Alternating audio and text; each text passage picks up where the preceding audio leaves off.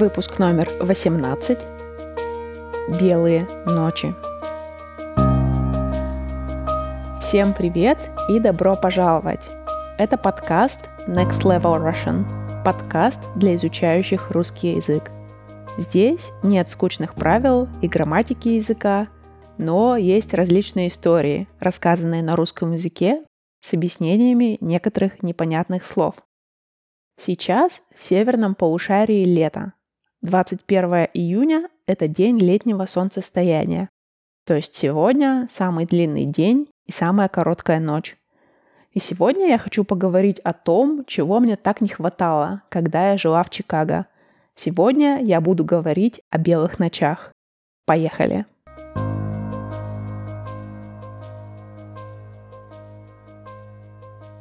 Как можно догадаться из названия, белые ночи – это такие ночи, когда не становится темно. Солнце заходит за горизонт очень поздно. Наступают сумерки, а сразу за сумерками наступает рассвет. Так как Россия – это северная страна, на ее территории довольно много мест, где можно наблюдать белые ночи. Также в России есть города, такие как Норильск или Мурманск, которые находятся за полярным кругом. В районе дня летнего солнцестояния, то есть 21 июня, солнце в таких городах не заходит за горизонт вообще, и наступает полярный день.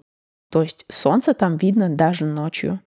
На Википедии есть видео заката и восхода солнца над озером в Мурманской области. Я добавлю его в текст этого выпуска на моем сайте. Посмотрите, это очень впечатляющее зрелище. Но полярный день – это все же экстремальный случай. Даже в России очень мало городов, которые находятся за полярным кругом. Но во многих городах России в дни летнего солнцестояния солнце лишь ненадолго заходит за горизонт. Например, в Санкт-Петербурге, который называют городом белых ночей, закат сегодня будет примерно в 22.30, а рассвет наступит уже в 3.30 утра. То есть ночь будет очень-очень короткой.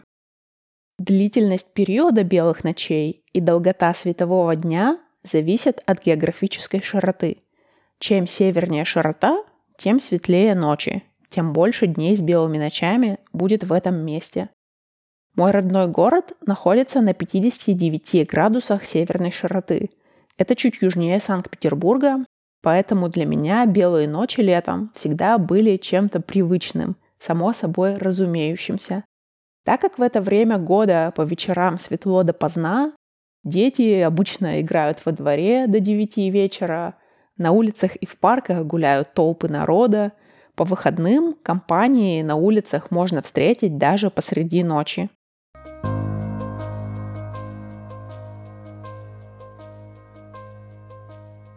Но когда я переехала в Чикаго, я увидела, что там все было совсем не так. Солнце в Чикаго никогда не заходит позже полдевятого вечера, а в 9 вечера наступает уже полная темнота, что неудивительно, потому что Чикаго достаточно южный город. Он находится примерно на той же широте, что и город Сочи. А, как говорится, в городе Сочи темные ночи. Есть такая поговорка в русском языке, и есть вроде даже фильм с одноименным названием. Ну так вот, в Чикаго белых ночей не было, никто там не гулял по ночам, во всяком случае в моем районе. И я всегда очень скучала по этому времени года в России. Но вот летом 2020 года я переехала в Копенгаген, в Данию, где белые ночи есть. И я поняла, что я отвыкла от них, что я не всегда теперь могу быстро уснуть, если в комнате светло. Поэтому теперь мне иногда приходится надевать маску для сна.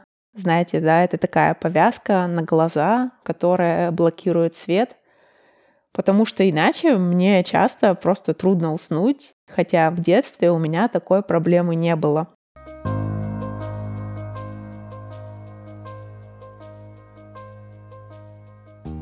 Кстати, в Санкт-Петербурге и некоторых других городах России белые ночи являются также и культурным явлением. В эти дни обычно проходят фестивали, концерты под открытым небом и другие интересные мероприятия. Ну, во всяком случае, так было до пандемии. Сейчас некоторые фестивали и мероприятия отменяются. На мой взгляд, самым классным символом белых ночей в Санкт-Петербурге является праздник выпускников школ «Алые паруса». Алый — это цвет, да, это ярко-красный цвет, а парус — это такой большой кусок ткани на кораблях. И когда дует ветер, парус надувается, и таким образом корабль движется за счет энергии ветра. Алые паруса. В день празднования школьного выпускного, где-то в полночь, корабль с алыми парусами появляется на Неве, на главной реке Санкт-Петербурга, и проходит вдоль набережных. Спустя какое-то время начинаются фейерверки, и это выглядит безумно красиво. Я оставлю картинку в описании этого выпуска, чтобы вы могли это увидеть сами. Увидеть алые паруса вживую было моей давней мечтой, и она сбылась в 2019 году. Это очень популярное событие в Санкт-Петербурге. В первую очередь, конечно же, это праздник выпускников, и поэтому для них забронированы самые лучшие места для просмотра на Дворцовой набережной. Но любой желающий также мог занять место на любой другой набережной и наблюдать за происходящим оттуда. Правда, в этом году из-за пандемии только выпускникам удастся посмотреть на алые паруса вживую. Всем остальным придется смотреть по телевизору.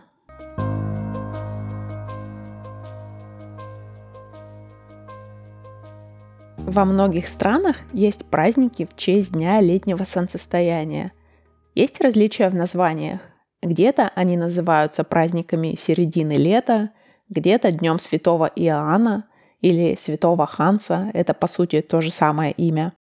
Во многих странах празднования включают в себя разжигание костров, купание в водоемах и гадание. Мне кажется, самый длинный день и самая короткая ночь – это отличный повод для праздника. Становится только немного грустно от осознания того, что с сегодняшнего дня дни уже начнут становиться короче. Но все равно впереди еще как минимум два теплых месяца, которыми нужно успевать наслаждаться. Желаю отличного лета всем тем, кто сейчас находится в северном полушарии. Желаю проводить побольше времени на природе и наслаждаться теплой погодой. Ну, а тем, кто сейчас в южном полушарии, не скучайте, через полгода мы с вами поменяемся местами. На этом все на сегодня. Подписывайтесь на мой подкаст, рассказывайте о нем друзьям. Присылайте мне сообщения, пишите все то, что вы думаете об этом подкасте. Я всегда очень рада получать обратную связь.